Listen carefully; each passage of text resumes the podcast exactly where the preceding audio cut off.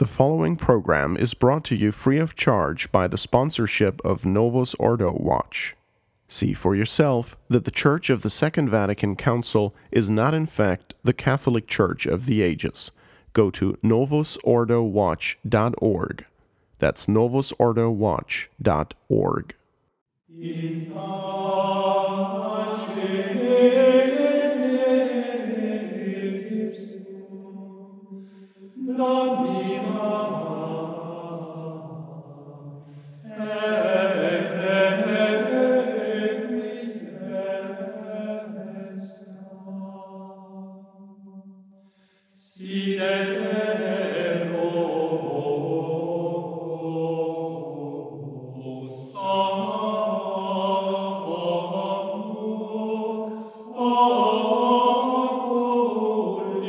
Welcome to Catholic Spirituality on the Restoration Radio Network. I'm your host, Father Herman Fliess, and in this episode I'm joined by our guest, Father Nicolas Desposito, professor at Most Holy Trinity Seminary. Thank you, Father, for joining us. Hello. Today we will continue our study of the book The Theology of Christian Perfection by Antonio Royo Marin, the Dominican theologian. Father, we have spoken in the last shows about grace in general first, and then concerning actual grace and sanctifying grace. We saw also the indwelling of the Most Holy Trinity in the souls of the just, and today we're going to start the study of the infused virtues.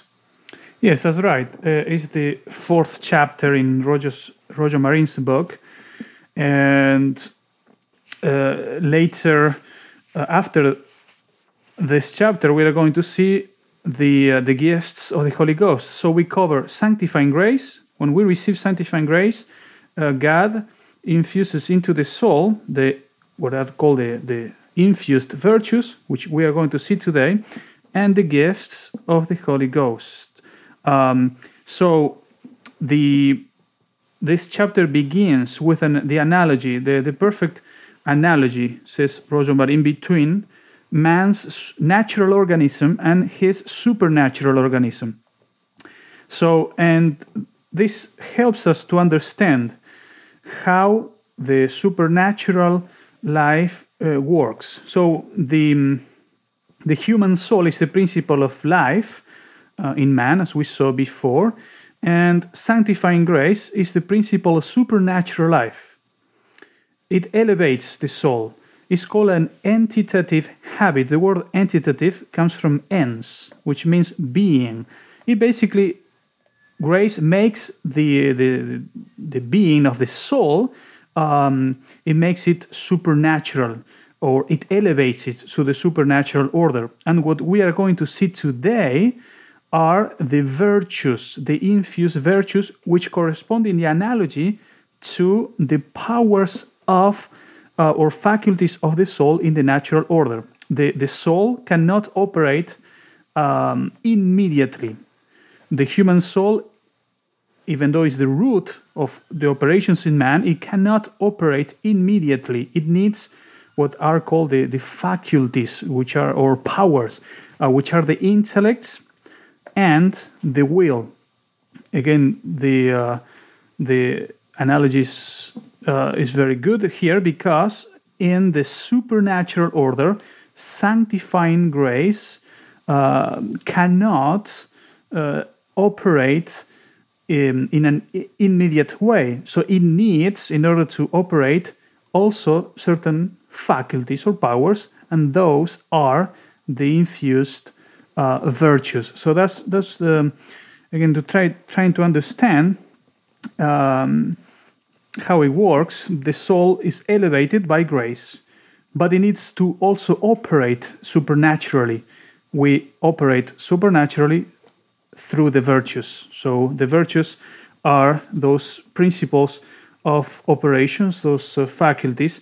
If we go to the their nature in um, um, page 55 of the textbook, uh, the nature of the infused infused virtues, it says the infused virtues may be defined as operative habits infused by God into the faculties of the soul. Remember, the faculties of the soul are the intellect and the will, to dispose them to function according to the dictates of reason, enlightened by faith. So let's try to uh, explain a little bit this uh, this definition. There is a, a, lot of philosophy here, uh, and um, it may be a little complicated, uh, but let's try to to explain as as much as we can this definition of infused virtue. Operative habits. It says the that it, uh, is the generic element of the definition. If you remember, I said in the beginning that the grace is an entitative habit because it makes the soul, because in its being, um, it makes it uh, to participate of the supernatural order. It elevates it. Here we are talking about operative habits. There is the habits which are going to help us do things or operate, work in the supernatural order. So, um, what is a habit? So, you may be asking yourself, what is a habit, philosophically speaking?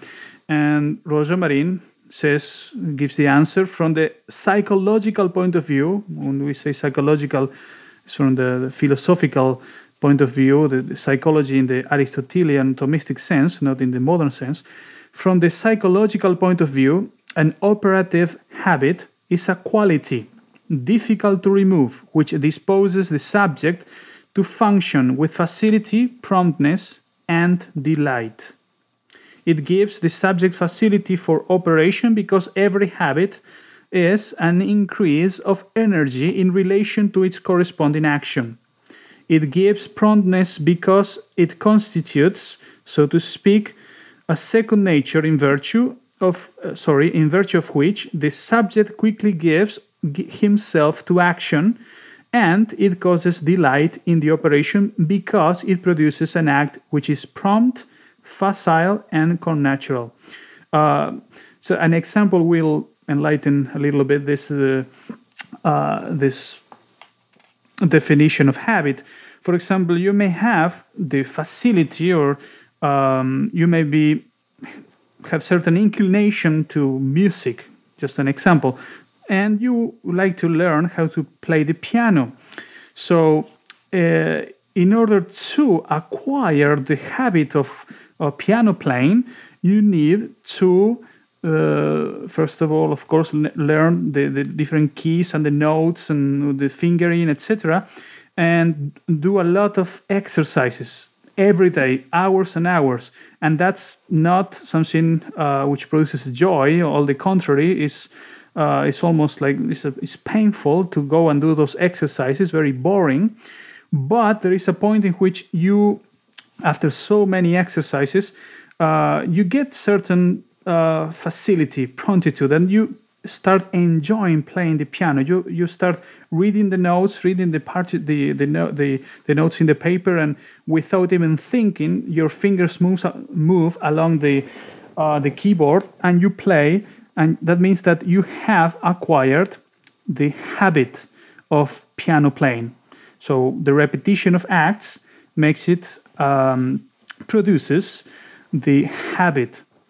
Uh, but that's if you paid attention, I said acquired habit. So by the repetition of acts, we acquire the habit.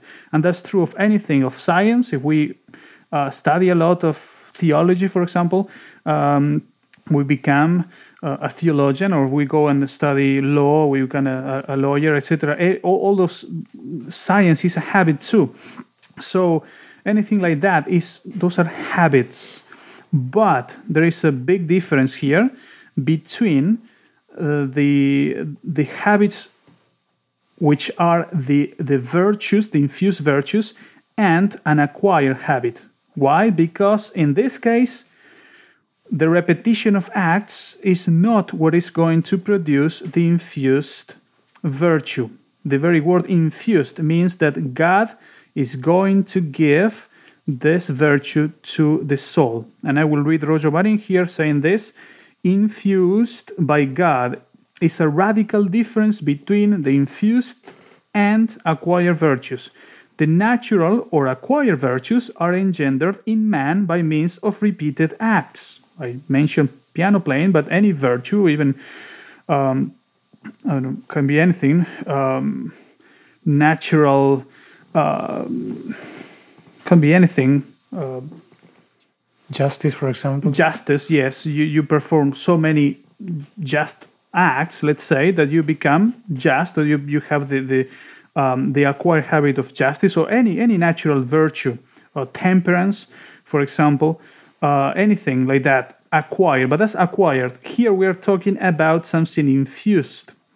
So, and the cause of this virtue is uh, is God, is supernatural. That's why you had the name infused virtues. So that's important because no matter how many acts of natural virtue we may perform, we, uh, that will never produce a supernatural infused virtue. That's important.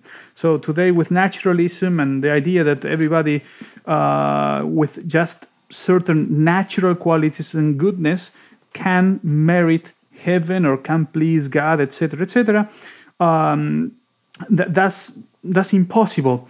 Uh, the, even if you are, I mean, you have all the natural virtues to an excellent degree, to the perfect degree, uh, it will not not even be close to an infused supernatural virtue. There are two different things, essentially different things, specifically different things. That's what uh, says next page uh, in this very book. That's the teaching of Saint Thomas that the infused virtues and the acquired or natural virtues, moral virtues, are essentially different. Um, so the we say that reason illumined by faith, a part of the definition of an infused virtue. And again, I will read Royo Marin. The principal element of specific differentiation between the acquired and the infused virtues is that by reason of the formal object. So, the formal object, uh, here we are speaking um, of the what is, let's say, the goal of the virtue. Let's say why we do something. Um, if we we were talking about the virtue of temperance, for example, uh, we repeat many acts of temperance until acquire acquiring the the habit of temperance. And why? Big or the, the motive of that or the object of that is going to be natural. Again it's good but it's natural. But with if we are talking about supernatural temperance the object is going to be a supernatural end or good and uh, reason here is going to be illumined by the, the faith. So what the faith teaches uh, a better probably a better example that, that will probably clarify more is the um, the for example fasting is related to to temperance. So you can practice fasting for many different reasons. For example to be healthy. So if you practice fasting um, uh, you avoid many diseases and, and you keep in shape and, and things like that. You lose weight and things which are naturally good, naturally good for your body. And again, they're good things. But if you have the infused virtue of um, of temperance and you fast because of, uh, let's say, it is um, uh, ecclesiastical obligation to fast, that makes it a i mean the, the, the, object is supernatural. It, it is elevated. It is because of uh, a supernatural reason and a supernatural object. So the whole thing is different. You may fast because of course of the love of god or because of obeying an ecclesiastical law uh, or because of mortification. In order that, to um, resist temptations and um, uh, to yes to sub- subject your body to to your soul. Those are supernatural motives that without the faith will never not even know know about those things. That's actually what uh, Saint Thomas himself um, says and gives the example. There is an infinite difference between temperance, according to Aristotle, regulated by right reason alone, and Christian temperance, which is regulated by reason enlightened by faith and by supernatural prudence. So again, that's that's the very example here. Um, the infused virtues are going to take into consideration many things that the natural virtue doesn't even uh, think about. Uh, for example, the the consequences, the teachings of faith concerning the consequences of original sin. Again, with temperance, yes, I will do a diet, or I will keep in shape, I will do exercise, I will. Uh, abstain from certain foods because of this or that, good natural reasons. But if you think of the supernatural virtue of temperance, it takes into consideration that we have a nature wounded by sin, that if we do not mortify our bodies, uh, we are going to have problems with concupiscence and desires of the flesh against the spirit, etc., etc. So it's a whole different, let's say, world, uh, the world of the the infused virtues and that of the natural acquired virtues. So that's what is meant by the formal object. The motive of the virtue is essentially different. So um, that's basically the definition of it. Um, if you, we go to the in the book, there are many things here which are meant to uh, for students of seminaries and religious institutes, which are we are not going to cover. We have said this before. Try to cover the the basics and the essentials here. Um,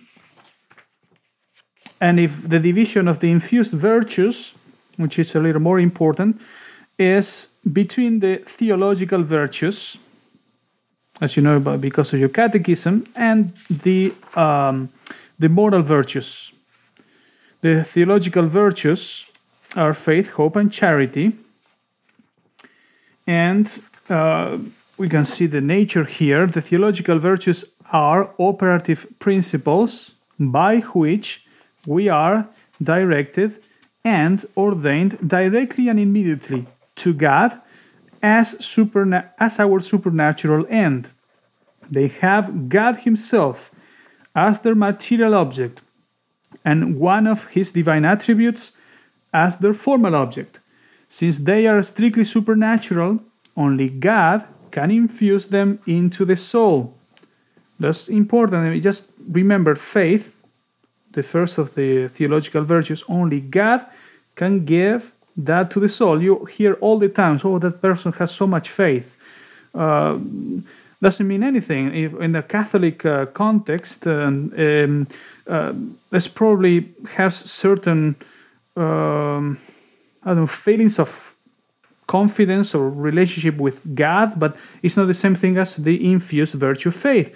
The infused virtue of faith again is a supernatural infused habit which God gives to the soul, and uh, it says their existence can be known only through revelation. So again, if you are not this is basically uh, the, concept, the, the conclusion here. Only Catholics, what makes you a Catholic is, is that you have the, the, the, the infused virtue of faith. That's what makes you a Catholic. And, um, and you belong to uh, to the church through this virtue because you believe everything that God has revealed, etc., etc. Um, because of the authority of God revealing, etc. We're going to see that in the future but there is no faith in the strict sense of the word uh, without, I mean, outside of the Catholic faith. So to have faith in general, eh, like oh, he has faith in God or he has faith in Christ. Uh, many the, the we have uh, as a I don't know as a society we have many times fallen into that idea of Protestantism and modernism of religious sentiment uh, that of that we are united to God in some way through faith, like there's a religious feeling, etc. No, that's a false conception, and we have to always remember that when we are talking about the, the faith is the infused virtue of faith that only God can give. We cannot uh, acquire it with our own efforts and has nothing to do with fitting, with religious um, sentimentality, etc. So that's one thing uh, to emphasize. And for um, obviously uh, these uh, supernatural infused virtues, um, the theological virtues are faith, hope, and charity. Is there any um, uh, distinction as far as the order of them?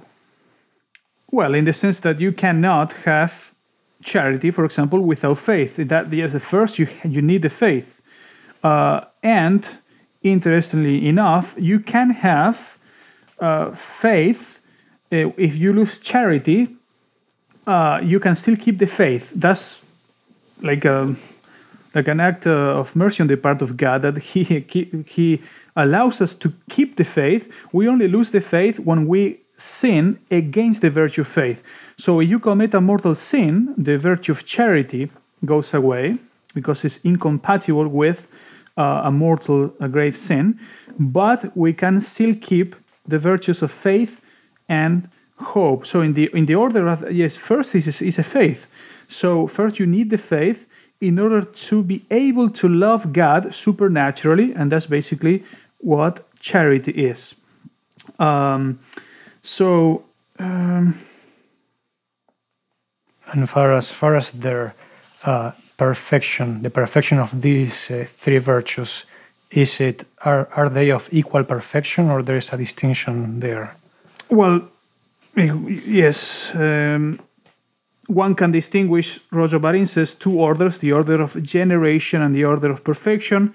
We already said about the order of generation that that's first faith, then hope, and last charity. And according to perfection, charity is the most excellent of the theological virtues. So that's what St. Paul says. Uh, that is the greatest, the greatest, greatest of these is charity. When we die, uh, if we die in the state of grace, and we go to heaven and we see God face to face, um, the virtue of faith disappears. It's gone. Why? Because the object of the virtue of faith, God, is present. So you see God face to face.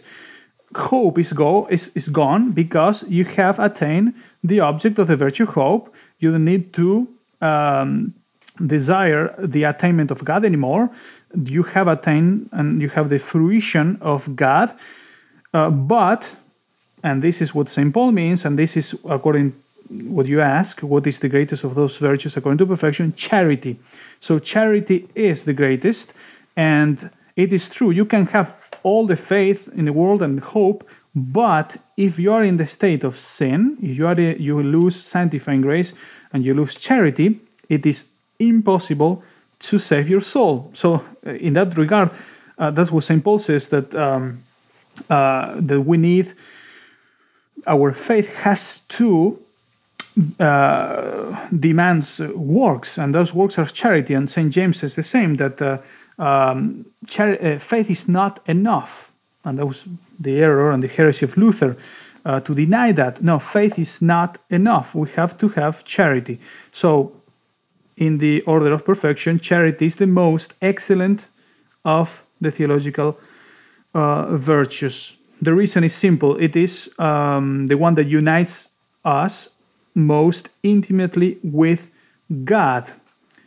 Faith unites us with God, of course, because we believe uh, in the things that God has has revealed, etc. But faith is is still in darkness. We don't see clearly until we have attained the beatific vision, in which faith is gone. Uh, there's not faith is all in darkness. So that's it's important to understand too. But charity uh, it unites us perfectly with God, even on this earth, with relative perfection. So uh, let's see. In itself, um, as a theological virtues, some theologians say that faith is more excellent than hope because it bespeaks a relation with God in Himself, while hope presents God to us as a good for us. and also because faith is the foundation of hope. So you cannot have hope without faith. On the other hand, hope is more closely related to charity, and in this sense, it is more perfect than faith. So you will have uh, many times this is related to the also the discussion between uh, the Franciscans and the Dominicans between the I mean concerning the which is more perfect if the intellect or the will. So it's related to to that, I think. Um, but that discussion and that uh, those arguments do not concern us now. According to the doctrine of St. Thomas, Royo Marin continues, which is held by the majority of theologians, faith resides in the intellect. Remember, we said before that the soul cannot operate by itself immediately, but it needs the intellect and the will. And the virtues in the supernatural order reside in those faculties, the intellect and the will. So faith resides in the intellect, so has nothing to do with feeling. It's more about knowledge, uh, supernatural knowledge. And hope and charity, those reside in the will. So um, there are more things here about St. John of the Cross, his opinion, etc., but that we do not want to go into too much detail uh, right now. And the Pharisees uh, have time now to pass to the moral virtues. Can you speak a little about uh, those, the infused moral virtues? Yes, so the theological virtues, as we said before, are faith, hope, and charity. They have as the immediate object God Himself. Um, but the moral, what are called the moral virtues, are uh, habits, again, which dispose the faculties of, of man to follow the dictate of reason, illumined by faith in relation to the means which lead to the supernatural end. So that's the, the very distinction. The theological virtues, the word theological, the, the, you see the word theos there, which means God, are directly related to God. Here, the, in, the moral infused virtues concern the means toward to God, towards God. So uh, the theological virtues get uh, to the end directly, and here the infused moral virtues are concerned more with regard to the uh, the means towards that end. So that's what Royo Marin says here. They do not have the infused moral virtues, God as their immediate object. And in this, they are distinguished from the theological virtues. But the honest, honest good, distinct from God, yet they rightly ordain human acts to the supernatural end. And in this way, they are distinguished from the corresponding acquired natural virtues. This gets a little confusing because uh, the, the four cardinal virtues, which are the, the main uh, moral virtues, uh, share the same name with the cardinal virtues of the natural order. So the same name, but as we said before, uh, the acquired cardinal virtues and the infused cardinal virtues, even though they share the same name, they are essentially specifically uh, diverse or different, distinct virtues. So those are prudence, justice, um, fortitude, and temperance. Those are the cardinal virtues, and from there uh, you will have many of the, the, the, other virtues, which are species or, or, or, or those four big cardinal virtues. We are going to see all of these virtues, the three theological virtues, faith, hope, and charity, and the moral virtues, uh, the cardinal virtues, uh, throughout this uh, show in, in, in future episodes. If you go to your book, um, I will continue explaining the what the, the fierce virtues are, but if you go to the book, you will see a whole classification of the different uh, virtues, the moral, the, the um, cardinal virtues with all of the integral parts and different uh, uh, the species of, of justice you see here legal justice uh, which is distinguished from distributive justice, commutative justice. And when you study moral theology, when you study the, the treatise on the virtues, you do you go through all of these virtues. So, uh, moral theology and and ascetical and mystical theology they treat basically all the same same things, but from a different point of view.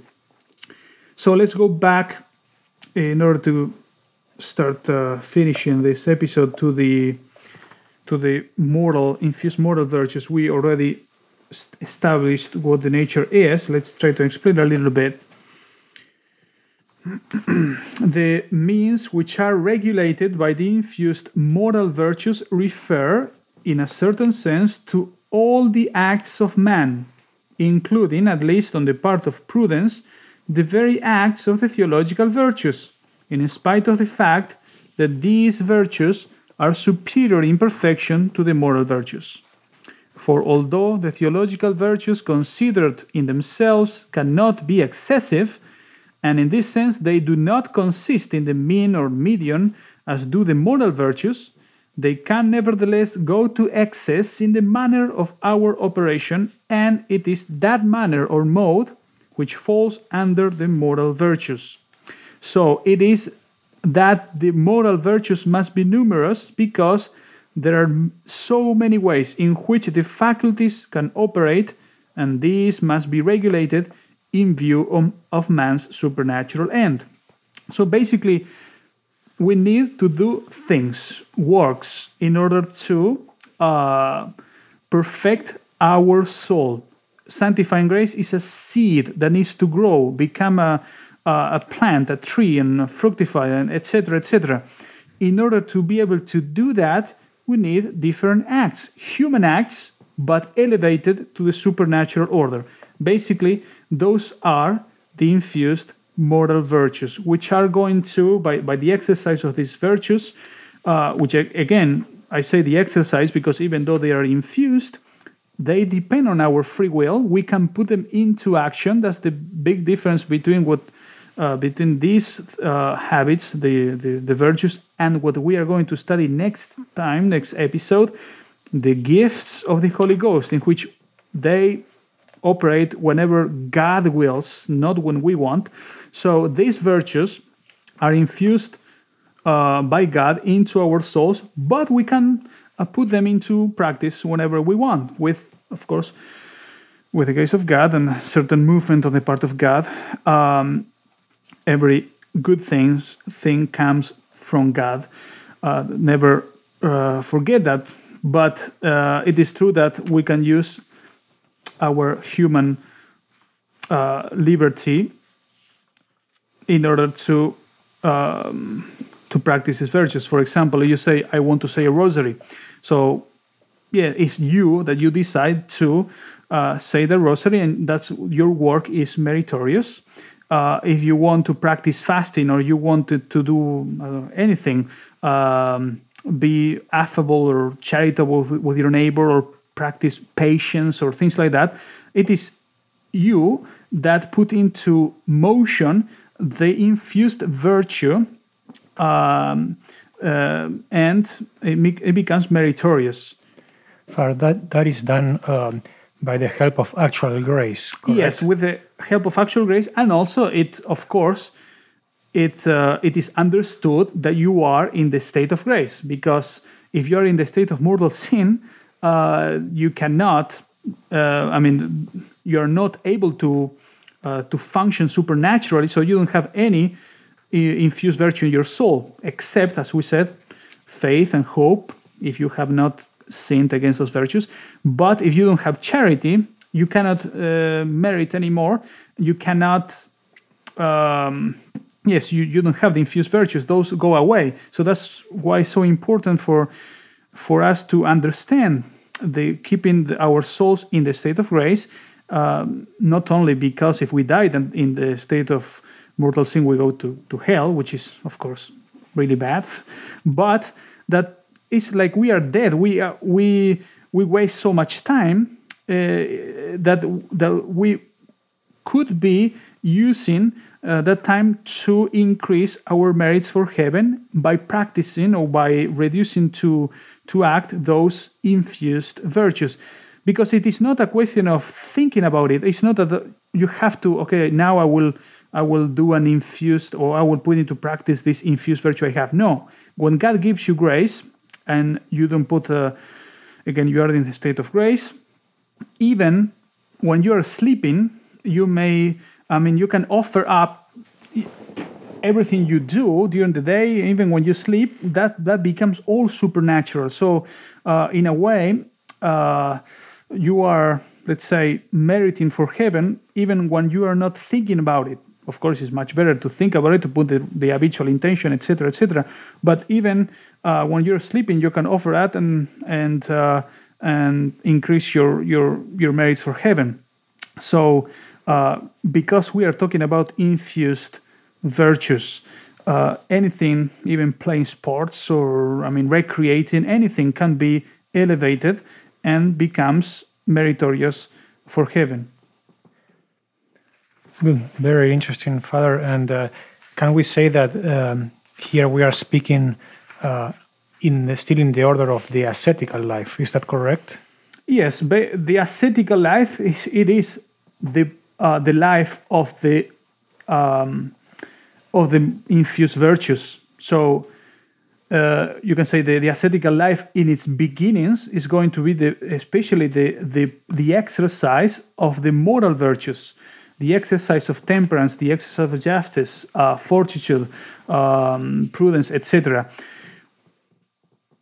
Later on, the, uh, the, a more perfect ascetical life is going to be the exercise of the uh, the other virtues, the faith, hope, and charity.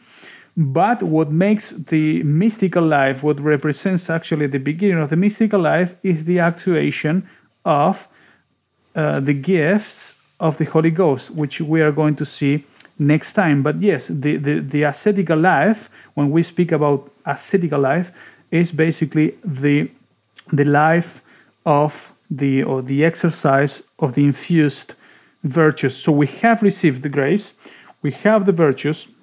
It's like automatic. I mean, if you have sanctifying grace, even a baby, I mean, even the baby, when he has not the use of reason, he has sanctifying grace, he has the um, indwelling of the Trinity in the soul, he has the infused moral virtues, he has the infused theological virtues. Of course, he cannot put them into operation yet, uh, but uh, he has those virtues. When he uh, gets into to the point of having the use of reason, he can exercise those virtues and acquire uh, or increase his merits. Um, but that we receive all of those things even as a ba- when we are babies and we are baptized that's absolutely true that's, that's the big difference between the infused and the acquired virtues the acquired virtues we need to perform many many acts repeated acts until acquire acquiring the habit in the case of the supernatural order god is so merciful he gives us all of these things the seed for the supernatural uh, of the supernatural life right there at baptism. The, the idea is that we never lose that that uh, we never commit a mortal sin. That's the idea that's the, what god intends.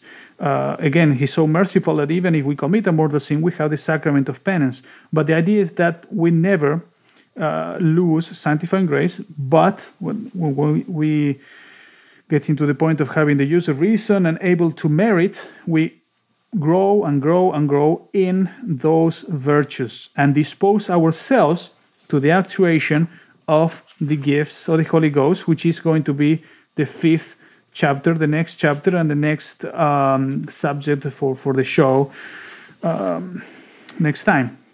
Yes, which will be a very interesting uh, chapter. So I encourage all our listeners to stay uh, tuned. Father, I think we have arrived at the end of this uh, chapter of today. I thank you for having joined us uh, again, Father. Yes, uh, thank you very much. And again, just to again uh, try to stretch a little bit the, the practical, the practical order. As Catholics, when we pray in our morning prayers, night prayers, uh, during the day, etc., our rosaries, always ask God to increase in your soul these infused virtues. Why? Because, as we said before, these are things that come from God and that we cannot obtain with our own strength. So, um, and especially if we need a virtue, we may be of need of some virtues more than of others, or if we are suffering temptation, so we may need the super, uh, like uh, more strength uh, and more intensity. Just to give an example, in the virtue of temperance. So let's ask God in our prayer to increase our temperance, to increase our uh, fortitude, to increase this or that, our faith. Today, um, after more than half a century without a pope, do we need the faith? Of course, we need so much intensity of faith in order to live uh, as good Catholics when we do not do not have a pope today, and the see is vacant. So it, it's an infused virtue. It's the faith. We have to ask for it. We have to ask for the increase of this virtue. We need love. We need supernatural love, charity. Uh, uh, love of God, love of our neighbor. Again, it's an infused virtue. You're not going to acquire it by your own labors. You have to ask for it in prayer. That we're going to see this in the future, but prayer is so important, so necessary and essential. We don't think about it, but uh, it makes sense that um, if you see in the context of we we have seen today, that all of these things are given infused by God. Therefore, we let let's ask for the increase of these virtues in our souls, so that um, we perfect ourselves and dispose ourselves to the next step, which is that actuation of the gifts and the mystical life. Remember, this part of the the goal of this book that the vocation or the call to the mystical life is a, uni- a universal one. It's not something for extraordinary people, for certain ones, for religious, or uh, no, we all uh, are supposed to die in the mystical state. Let us remember that. If we are not yet there, let us pray more and more for that purpose. Thank you, Father. I think on that uh, very interesting and uplifting note, we can close our episode of today. Um, I hope you enjoyed enjoyed uh, the show. And as far as said, next episode we will start with the gift of the gifts of the Holy Ghost, which is, as far as said, uh, a very important or the key aspect of the of the mystical life. Thank you, Father, again again for joining us. Thank you very much. If you have any questions for Father Despósito or feedback on this episode, we would love to hear from you. You can contact us at catholicspirituality at truerestoration.org and we will pass along your questions and comments to Father Despósito. We would also take this moment to remind you that all correspondence with us is strictly confidential. All of us here at the Restoration Radio Network would ask that if you found this show to be informative, helpful, or in any way beneficial to you and to your faith, that you please consider sending a note of thanks to the clergy who help make our network worthwhile. Remember that above and beyond material contributions, the most important donation you can make to our work here is prayer. Please think of offering a Mass, a Rosary, or even a simple Ave for our work the next time you pray. For the Restoration, I am Matthew Arthur. May God bless you.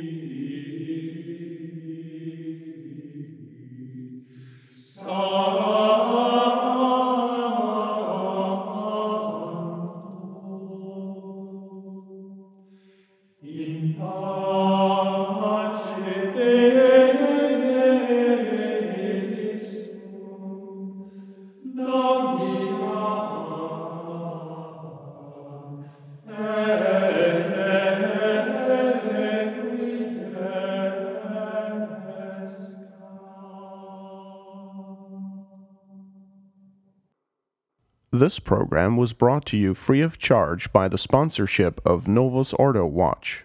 See for yourself that the Church of the Second Vatican Council is not, in fact, the Catholic Church of the ages. Go to novusordowatch.org. That's novusordowatch.org.